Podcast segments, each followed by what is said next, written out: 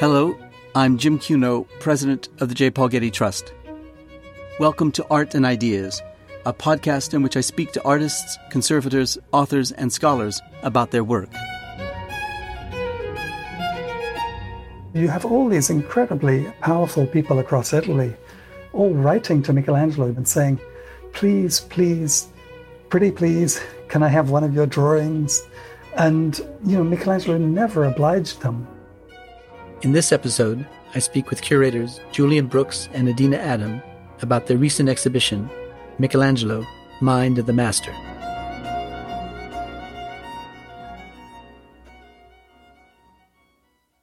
Michelangelo was born in Florence in 1475. A sculptor, painter, architect, poet, and draftsman, he was a prodigious talent, sculpting the Pietà and David before the age of 30, and named architect of St. Peter's Basilica at the age of 74. The exhibition, Michelangelo, Mind of the Master, comprises more than 24 drawings by the hand of the artist, revealing the power and passion of his working method.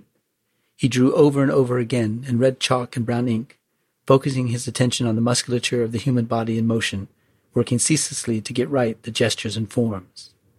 These drawings were the foundation of his monumental compositions and the means by which he thought through and worked out his greatest works of art. While the exhibition was closed due to the COVID 19 pandemic, I had a chance to speak with the exhibition's curators, Julian Brooks and Adina Adam. The exhibition in Los Angeles was made possible with major funding from Jo Carole and Ronald S. Lauder, supported by an anonymous gift in memory of Melvin R. Seiden, and sponsored by our generous partners at City National Bank. In his own time, Michelangelo was called the Divine One, the marvel of our century, wonder of nature, and angel elect and the poet Pietro Aretino once said of him, The world has many kings, but only one Michelangelo. Here to talk with me about this master are Adina Adam and Julian Brooks, curators of the exhibition that prompted this podcast episode, Michelangelo, Mind of the Master, co organized by the Getty Museum and the Cleveland Museum of Art. Thank you, Adina and Julian, for joining me. It's always good to speak with you. Now, before we get to the content of the exhibition, let's talk about the impact of the COVID 19 pandemic on it. The exhibition opened shortly before the museum was forced to close because of the pandemic. How long was the exhibition seen by the public here at the Getty? So it was open for about three weeks. You know, we were very lucky that we managed to get an opening and press previews and everything like that, and three weeks of public viewing before we had to shut down. Well, what was it like, given all the time that you spent in preparing the exhibition, the two of you, and to have it closed down so soon after it opened? It's sort of heart wrenching, I must say. I mean, you spend so much time anticipating the opening and, you know, working on the catalog making sure everything is perfect. And it's such a sort of exciting moment. And you get into a routine where it's just every day you're in the galleries and, and it's wonderful. And then suddenly it's sort of cut short and gone, essentially. Yeah. Um, just before it closed down, I was told that you rushed into the darkened galleries and recorded these brief, insightful, poignant, and personal responses to the drawings. Tell us about that experience. What prompted it and how it felt to make those uh, brief recordings? Yeah, it was uh, Monday, the 16th of uh, March. And we were told that that would be our last day in the building. And we didn't know how long we were going to be closed for. The realization suddenly hit me that afternoon that, you know, I didn't know when I was going to see the exhibition again. And so I called up and made sure that the lights were on and then just emailed a couple of people said, look, if you know, I'm going to go up and have a last look at the show, but if you want to record something, come, you know, let's do it now. And thankfully, um, a member of our uh, digital team came up, Christopher Sprinkle came up, and we uh, recorded these videos just on my iPhone. And frankly, at the time, I thought it would be opening again in a couple of weeks' time or so. Who knew that it would be months and months before we could actually uh, go back in? Do you think it made you see the drawings differently? There was a sort of poignancy, certainly. You know, drawings are so fragile as works of art. And so there was a sense for me of sort of, well, you know, when am I going to see these again? And, and they become sort of friends too. Like, you know, we were seeing them every day. And suddenly it's like sort of being told you can't see a friend for several months or something, which we've all experienced now with the lockdown. And now you're talking to us on this podcast. So thank you for that. Adina, give us a sense of Michelangelo's background, how and with whom he was trained. Michelangelo was extremely conscious of his image as an artist and took an active role in shaping his own myth as this divinely inspired genius. For this reason, he denied in his biography, which was written by his friend Ascanio Condivi and published in 1553, that he ever received formal training.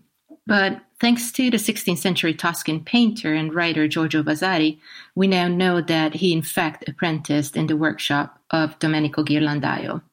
In Domenico's workshop, the young Michelangelo learned to prepare artist materials, master the techniques of fresco painting and egg tempera painting, improved his dexterity, and most importantly, he absorbed Ghirlandaio's systematic use of drawings in the development and the execution of a project. He learned to develop a composition through a progressive sequence of exploratory sketches, rough compositional drawings, and studies, and then transfer the finished design to another support with the help of a cartoon. Explain that a little bit for our listeners who wouldn't know what you mean by transfer and then about a cartoon. So, cartoons are to size drawings. With the help of cartoons, the finished design can be transferred onto another support either by incising the outlines. So tracing the outlines and making an impression in the, on the wall. Yes. Or by pricking and then pouncing. That means pricking the outlines of the the design with a needle and then using powdered black chalk to transfer the design. And and when that transfer took place, would the drawing be then removed from the wall, and then would the artist go back in and strengthen the outline of the drawing directly on the wall? Yes, he would have connected the dots basically and reinforce the outlines. Now, drawing is especially identified with Renaissance Florence.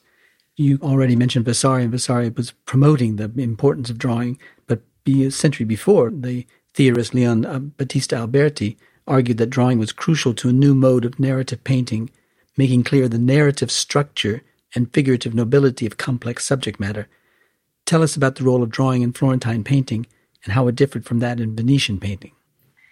By the late 15th century, drawing came to play a central role in artistic training and in artistic production, not only in Florence, but across Italy apprentices would have diligently copied two and three dimensional models, while artists would have used drawings to explore ideas, to develop compositions, to delegate work within their workshops, and also to communicate ideas to their commissioners. At the time, did uh, an artist uh, become identified with a particular quality of work, uh, let's say drawing after the figure or drawing draperies, the, the way Leonardo drew such fantastic draperies, did they specialize in that quality of drawing? Michelangelo, for instance, was known for his figure studies, for his nude figure studies. And um, during this period, I think the notion developed that one has a specific drawing style and one can be recognized based on that. I gather there's some 600 Michelangelo drawings that have survived. Julian, how, how are they distributed over his lifetime?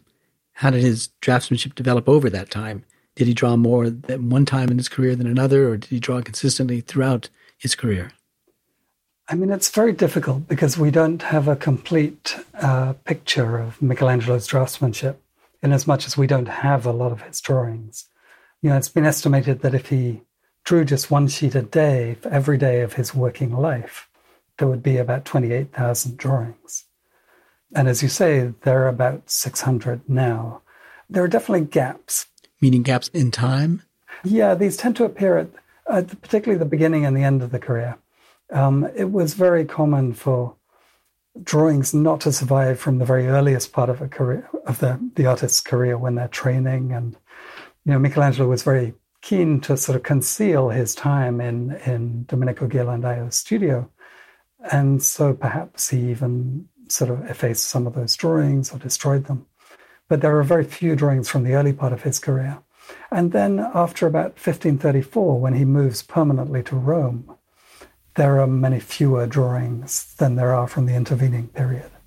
Um, perhaps because he's he's in Rome, he's mainly working for the popes, so he's on the spot. He can talk them through things, show them things, etc. Whereas when he's communicating from Florence, he's sending drawings back and forth.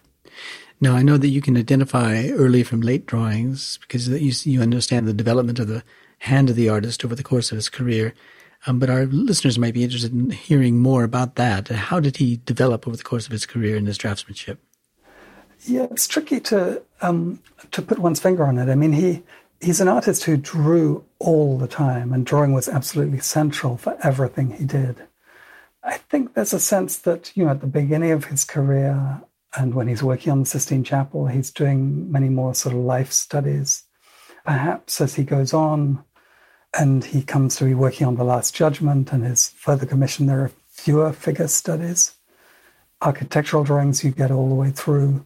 His media changed somewhat too, because in the beginning, you know, Domenico Ghirlandaio drew a great deal with pen and ink. And Michelangelo really learned that from him. So he's drawing using the, the pen to make hatched strokes and cross hatched strokes. That's parallel strokes of the pen that, that shade in a figure or create form. And so he's using the pen a great deal in the beginning. Well, if a drawing is preliminary to a painting, why does it matter what instrument one uses to draw? As a, as a drawing specialist, it's one of the questions that sort of plagues us, really, I think, all the time is why does a certain artist choose particular media? And sometimes it's sort of clear. And, you know, we know at the beginning of his career he's using pen and ink. But then he moves more to red chalk. I think because it's sort of convenient instead of getting a quill, sharpening it, dipping it in ink, carrying around a pot of ink and a quill, etc., etc. He's just using red chalk, and he finds he can model the figure particularly well using red chalk. I think he also he realizes that it's actually much quicker. You know, you could convey the elements of a figure by smudging and working with the tone of the red chalk instead of doing endless parallel hatching with the pen as he would have been doing back in um, Ghirlandaio's studio. But he would come back to the pen and ink later? Um, he, he actually then moved on to black chalk.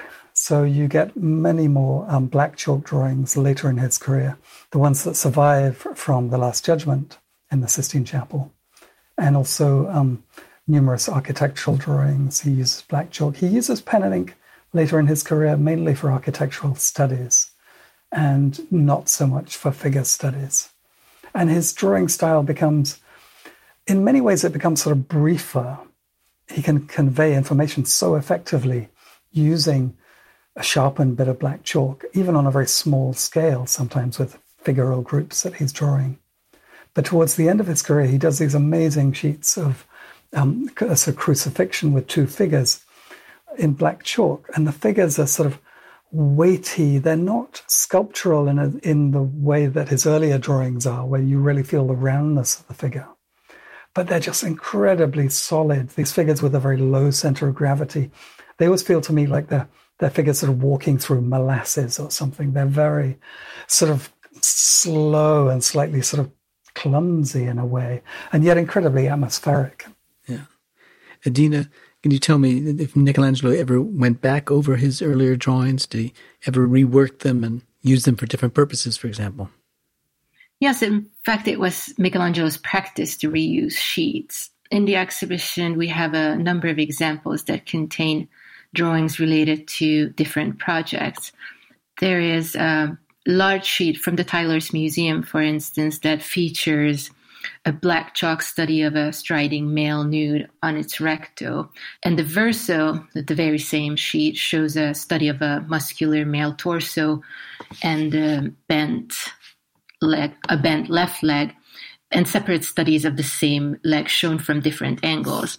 Michelangelo made the drawing on the recto in preparation for his Battle of Cascina composition around 1504, 1506, while the torso is related to a marble sculpture entitled The Genius of Victory, which he carved in the late 1520s. And we should just let people know that the verso and the recto are opposite sides of a sheet of paper. Yes it's rather arbitrary which one we call recto and verso. Usually the recto is the one that has the more important drawing if it's a double sided sheet.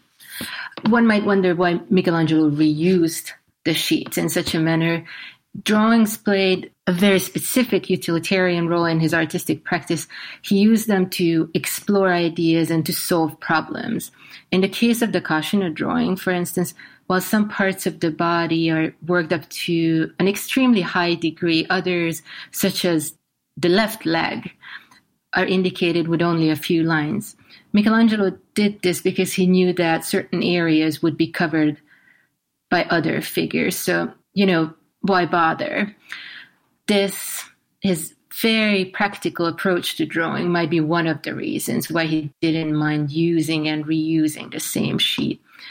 In some instances, however, he returned to the sheet to use an already existing drawing as a source of inspiration, as a starting point.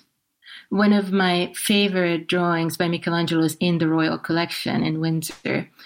On one side of the sheet, Michelangelo drew the punishment of the Greek mythological giant called Tityus. A large muscular body is tied to a rock while a vulture is feeding on his liver. Michelangelo then turned the sheet over and traced the figure on the other side and transformed it into a resurrected Christ emerging from the tomb. I think this is an absolutely fascinating example of Michelangelo reusing a sheet. There's another peculiar instance of this, I think, uh, where someone cut out a hand, drawing hand from one of Michelangelo's drawings, and as I understood it, glued it onto another drawing by the artist. How do we know that wasn't Michelangelo who did that? And tell us why someone would have done that. This manipulation of sheets that you're referring to was done by someone before the drawings entered the Teylers Museum in 1790. This person cropped the hand of God from one sheet and pasted it onto another one that features studies of Haman, a character from the Old Testament who appears in a pendentive adjacent to the altar wall in the Sistine Chapel. Presumably, the same person took a blade to the study of Haman as well. He took a blade to the study of Haman's outstretched arm and glued it back on the sheet in an orientation that aligns with the study of Haman's torso. Do we know that it wasn't Michelangelo who did it? I don't see what purpose it would have served. Even within the group of Sistine Chapel drawings, there are a number of sheets that contain drawings for different figures on the same sheet like fragments of the figures that would be drawn. Wherever there was space on the paper, he found a way to fill that space with a drawing. Yes, basically. And I think, again, it has to do with him thinking about drawings in very practical terms. And I'll just jump in, Jim, that uh, in terms of knowing that it wasn't Michelangelo who did this, in a few of the cases where the sheet has been cut up, it has been done after a late 16th century inscription has been added a lot of these drawings have an inscription that was put on, we think about 1580, 1600, that says Michelangelo Buonarroti. And some of the cutting up happened after that was put on. So we know it's sort of between that date and 1790 when the Teylers Museum bought the drawings. Mm-hmm. How do we know how he kept his drawings in the studio?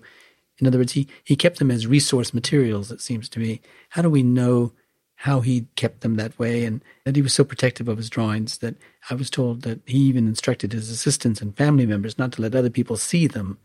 Yeah, to be honest, he was very haphazard in the drawings that he kept and didn't keep, which in some ways was absolutely in contrast to other artists of the period. For most artists, their drawings were their sort of resource, and they would not only use them as jumping off points for inspiration, but they would literally reuse the same figures, the same drawings again and again. That was a part of the studio's sort of apparatus. And Michelangelo doesn't do that. And you get examples where he draws on a sheet, keeps it for 20 years, and then uses it for making a shopping list. Or there are some drawings that he just destroyed very quickly. He was incredibly protective of his drawings. You know, we have to remember for him, his drawings were really his sort of intellectual property, basically his designs. And he very quickly became famous in Florence by the time that David was unveiled in 1501. He was incredibly well known. And a lot of artists sort of wanted to see what he was working on, how he solved problems.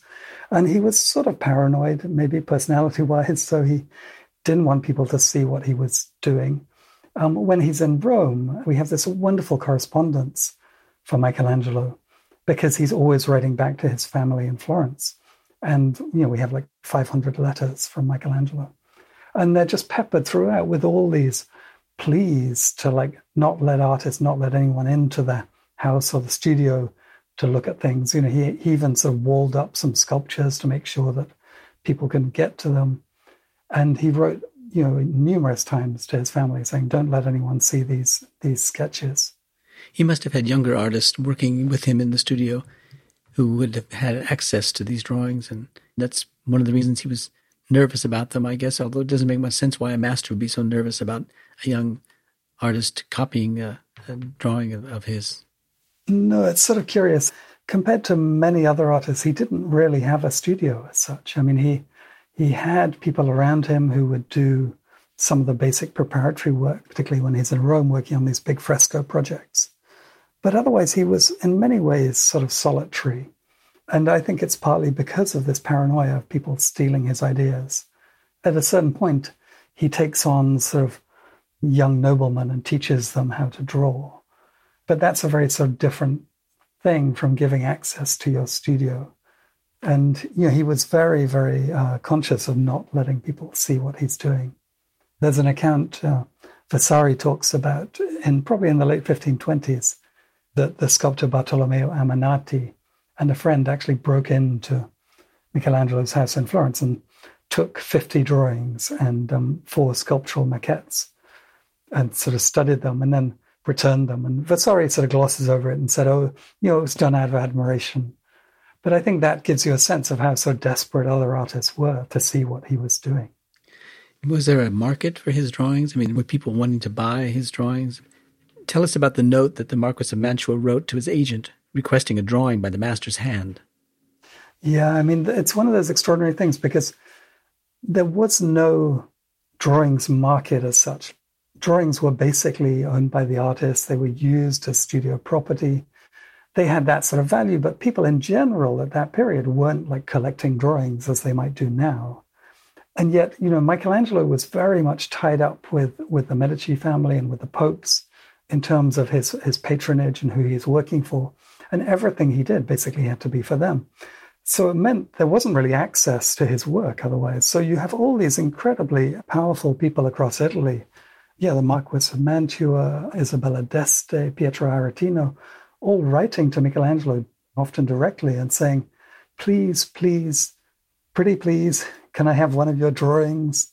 And, you know, Michelangelo never obliged them which is extraordinary you know, to defy all these sort of people. And I think he's sort of aware of the power that this sort of gave him, that everyone wanted a, something, even just a drawing, which was then seen to be a sort of scrap. And for their purposes, there was a, a sign of the genius of the man, the Michelangelo, that you had something. It wasn't just because it was a beautiful drawing or an attractive drawing, but it was a, a sense of, of, of, the genius of the, of the man that you held in your hand. Totally. It was something, as you say, it was something by his hand. They wanted a a piece of him, something by the famous Michelangelo. And the Marquis of Mantua, when he writes, you know, he's building the Palazzo Te in Mantua, this very grand palace, quirky palace. And he writes to his agent in Florence saying, please procure a, a painting, a sculpture by Michelangelo, or if you can't do that, even a drawing would suffice and would quench our thirst in the meantime. Um, and he gets nothing, nothing at all. I gather he was convinced that other artists at one time or another were trying to steal his ideas, as you mentioned earlier. And uh, Michelangelo went to the extent of actually destroying many of his own drawings. He did. I mean, it's one of the most, for me, it's it's such a puzzling thing to do. I mean, the more I learn about Michelangelo, the more I try and understand his actions.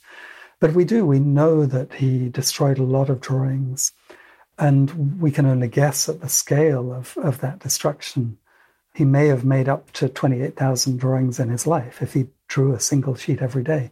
And he drew all the time. And, you know, we only have 600 now. In February 1518, he writes from uh, Florence to his assistant in Rome, uh, Leonardo Sellaio, because he's already been working on the Sistine ceiling, the Sistine Chapel. He had a studio there full of drawings. And he writes to Leonardo Sellaio saying, please destroy all the, all the drawings that are in, in the house there. And Sellaio writes back and says, regretfully, you know, I have done as you asked. And this happens all through his life. And Pietro Aretino writes to him a number of times saying, please, can I have one of the drawings that you normally give to the flames? And towards the end of his life, Vasari talks about how he burnt piles of, of drawings. And indeed, when Michelangelo dies in um, 1564, there are basically 10 drawings in his house, and that's it, which for an artist as productive as, as Michelangelo was sort of extraordinary. And that's why it's so rare for a Michelangelo drawing to come in the market today, because there's so few of them available, I suppose. Yeah, and they seem to stay very much in groups. So you, you know, most of the drawings that are in existence essentially were were in the Buonarroti family archive and studio in Florence, and basically came from there. Some came from uh, uh, a sort of erstwhile pupil of his called Antonio Mini, who took a group of drawings to France. And there are a few other sort of groups, but they tended to remain as groups. Well, the Getty happily got one such drawing not long ago. Tell us about that story. Yeah, it's an amazing story, a sort of dream for, for anyone really who studies this work. So in about 1995, a Sotheby's specialist, uh, Julian Stock, went up to Castle Howard in North Yorkshire in England doing a routine appraisal. And he was just going through the house. And then in, when he was in the library, he pulled this book off the shelf. And it, it's a volume of basically family watercolors, sort of older sketches, little scraps and things that people had stuck in. Probably in the 19th century, they'd put this album together. And he turned the page and there was this drawing, a drawing by Michelangelo, a study in pen and ink of a mourning woman. Subsequently, there was a lot of study of this, and we know that it was a drawing that was actually well known in Michelangelo's time. But it was subsequently sold from Castle Howard in 2001, bought by a private collector. And the Getty then bought a number of works from his collection in 2017. So it's just so exciting to have that drawing now in the Getty collection and to make it available to our visitors. Yeah, let's bring Adina back into the conversation because uh, you mentioned, Julian, the, the idea that Michelangelo's drawings tended to be collected in groups uh, over the time. And Adina, tell us about this particular collection, the Teylers Museum collection, how it was formed and what's the history of the drawings. The Teylers Museum in Haarlem is a fascinating institution. It was established in the late 18th century with funding provided by Peter Teyler, a wealthy banker and textile manufacturer. In accordance with the values of the Enlightenment, the museum was to promote the arts, advance the sciences, and encourage research. The 24 sheets by Michelangelo, along with another 1700 Italian drawings, were acquired for the museum in 1790 in Italy. The provenance of the Michelangelo drawings can be traced back to Queen Christina of Sweden. In 1654, at the age of 28, she abdicated the throne, converted to Catholicism, and moved to Rome, where she filled her residence with works of art. She acquired the Michelangelo drawings prior to her abdication from her ambassador, who likely bought them from a German artist who spent some time in Italy. It has been hypothesized that the group was originally in the possession of a painter called Daniele da Volterra, who was Michelangelo's close friend and collaborator, and who left this group of drawings to one of his assistants called Michele Alberti upon his death. This is how this group of drawings by Michelangelo, along with a portrait of Michelangelo by Daniele da Volterra, ended up in the Teylers Museum. And then, how did the 20 some odd drawings from the Teyler Museum come to the Getty? The Metropolitan Museum, a couple of years ago, did this huge exhibition of Michelangelo drawings put together by the curator, the amazing um, Carmen Bambach who is such an extraordinary specialist of Michelangelo and has done so much work on him, as well as Leonardo. Um, but the Metropolitan Museum did this huge show, and uh, asked to borrow a number of drawings from the Teylers Museum for that exhibition. And the Teylers, for them, their Michelangelo drawings are their great treasure. It's 28 Michelangelo drawings and the portrait of Michelangelo by Daniele de Volterra. And they really decided that they wanted to do their own thing, essentially, and to really have that be the focus of the show. So they launched the idea of having an exhibition, and the Getty collaborated with the Cleveland Museum of Art to put together the exhibition that was then shown in Cleveland and is, is now at the Getty. And Julian, you came to the Getty from the Ashmolean in Oxford, also known for its Michelangelo drawings. Is the Michelangelo drawings exhibition the holy grail for Renaissance drawing specialists like yourself? I mean, this doesn't happen very often, partly because the drawings themselves are fragile and they can't be shown that frequently. But when there's a chance to bring 25 of them together, 27 of them together, it must be for you a great, extraordinary emotional experience. It really is. You know, Michelangelo is one of the great uh, artists of the Renaissance, obviously, and um, and and such an amazingly fluent draftsman, and just so multifaceted in many ways because he's principally a sculptor, but then also a painter, an architect, and his drawings are just a sort of extraordinary mine of information. And at the Ashmolean, we had quite a number of sheets. And for the four years I was at the Ashmolean, I really felt I sort of got to know Michelangelo. But it's extraordinary to do this exhibition at the Getty, to, to bring these drawings from the Teylers Museum to Los Angeles and to have a big, a major Michelangelo exhibition in LA. We at the Getty have two very fine uh, Michelangelo drawings, but to have an, an exhibition with 28 Michelangelo drawings is, is such a big deal. As I said earlier, not long after you mounted this beautiful and deeply moving Michelangelo drawing exhibition, Julian and Adina, you had to close it because of the COVID 19 pandemic. And it's now been closed for some months. Your interviews about it, including this one for this podcast, have kept the exhibition alive. Those who saw it here and those who may yet see it, because there's a chance that it might reopen before the drawings have to go back to the Teylers Museum, owe you Julian and Adina a great debt of thanks. So thank you both very much for bringing the exhibition to Los Angeles and to the Getty and for joining me on this podcast. Thank you. Thank you, Joe. It's a pleasure.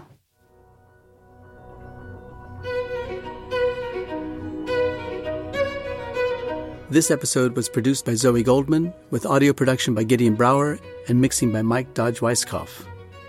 Our theme music comes from the Dharma at Big Sur composed by John Adams for the opening of the Walt Disney Concert Hall in Los Angeles in 2003. It is licensed with permission from Hendon Music. Look for new episodes of Arts and Ideas every other Wednesday. Subscribe on Apple Podcasts, Spotify, and other podcast platforms. For photos, transcripts, and more resources, visit getty.edu slash podcasts, or if you have a question or an idea for an upcoming episode, write to us at podcasts at getty.edu. Thanks for listening.